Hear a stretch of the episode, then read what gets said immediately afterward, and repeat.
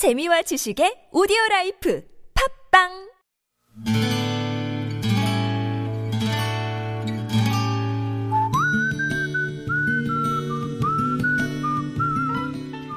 여러분 기억 속에서 여전히 반짝거리는 한 사람.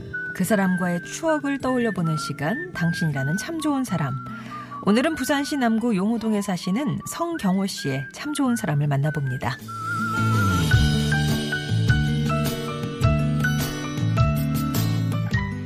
누구에게나 쉽게 꺼내놓지 못하는 일들이 있을 겁니다.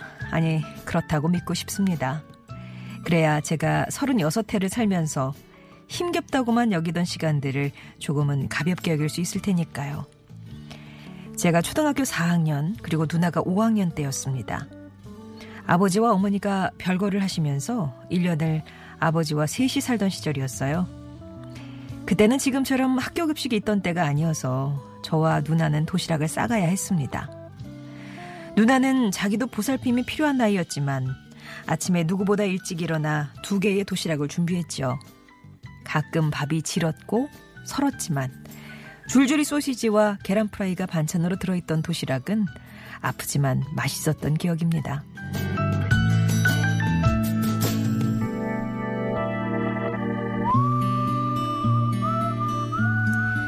그러던 어느 날 담임 선생님이 제 사정을 알게 되면서 누나의 수고는 반으로 줄게 됐습니다.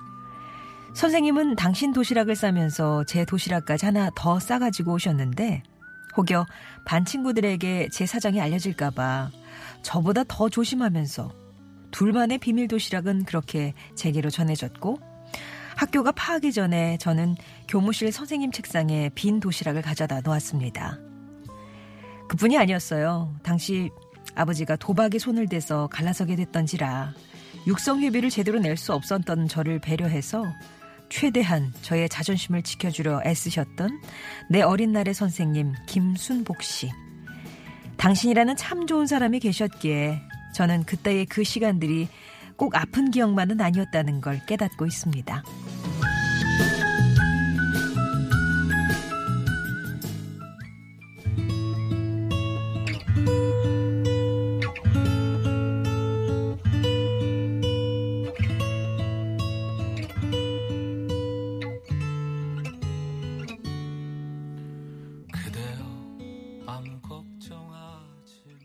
이적이 부른 걱정 말아요 그대였습니다.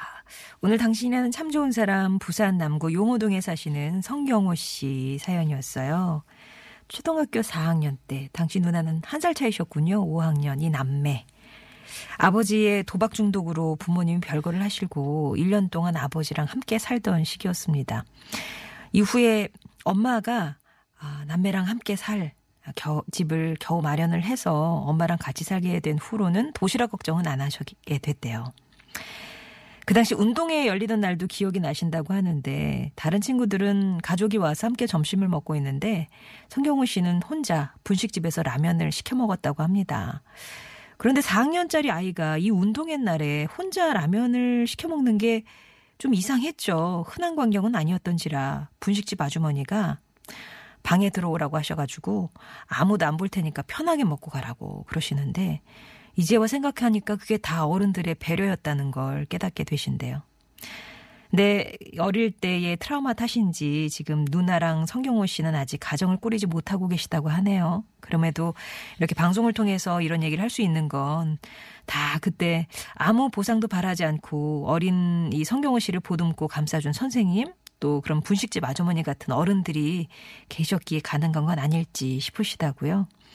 살아보니까 그분들 덕분에 그때 기억들이 꼭 아픈 기억만은 아니라는 걸 알게 되셨다고 합니다.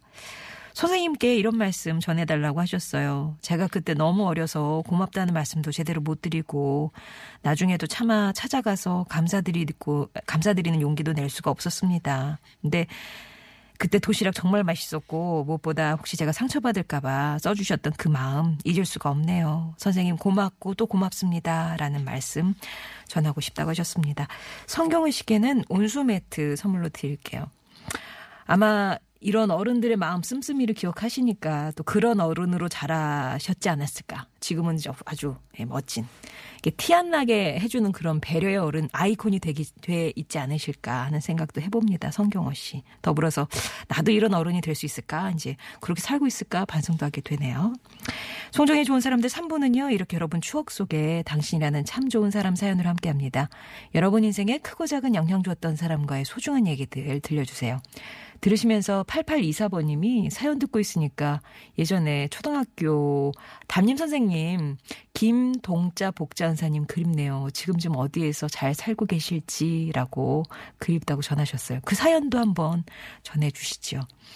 더불어서 금요일에 들려드리는 2주의 음성편지 참여 신청도 받는데요. 그냥 신청만 하시면 저희가 어떻게든 다 도와드리니까요. 선 시청, 신청 후 참여로 어, 생각하시면 되겠습니다.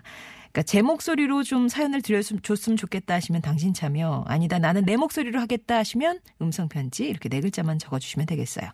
참여 방법 아시죠? TBS 앱이나 50원의 루문자 메시지 우물정 0951번 무료 모바일 메신저 카카오톡 이용해서 참여 의사만 일단 밝혀주시면 되겠습니다.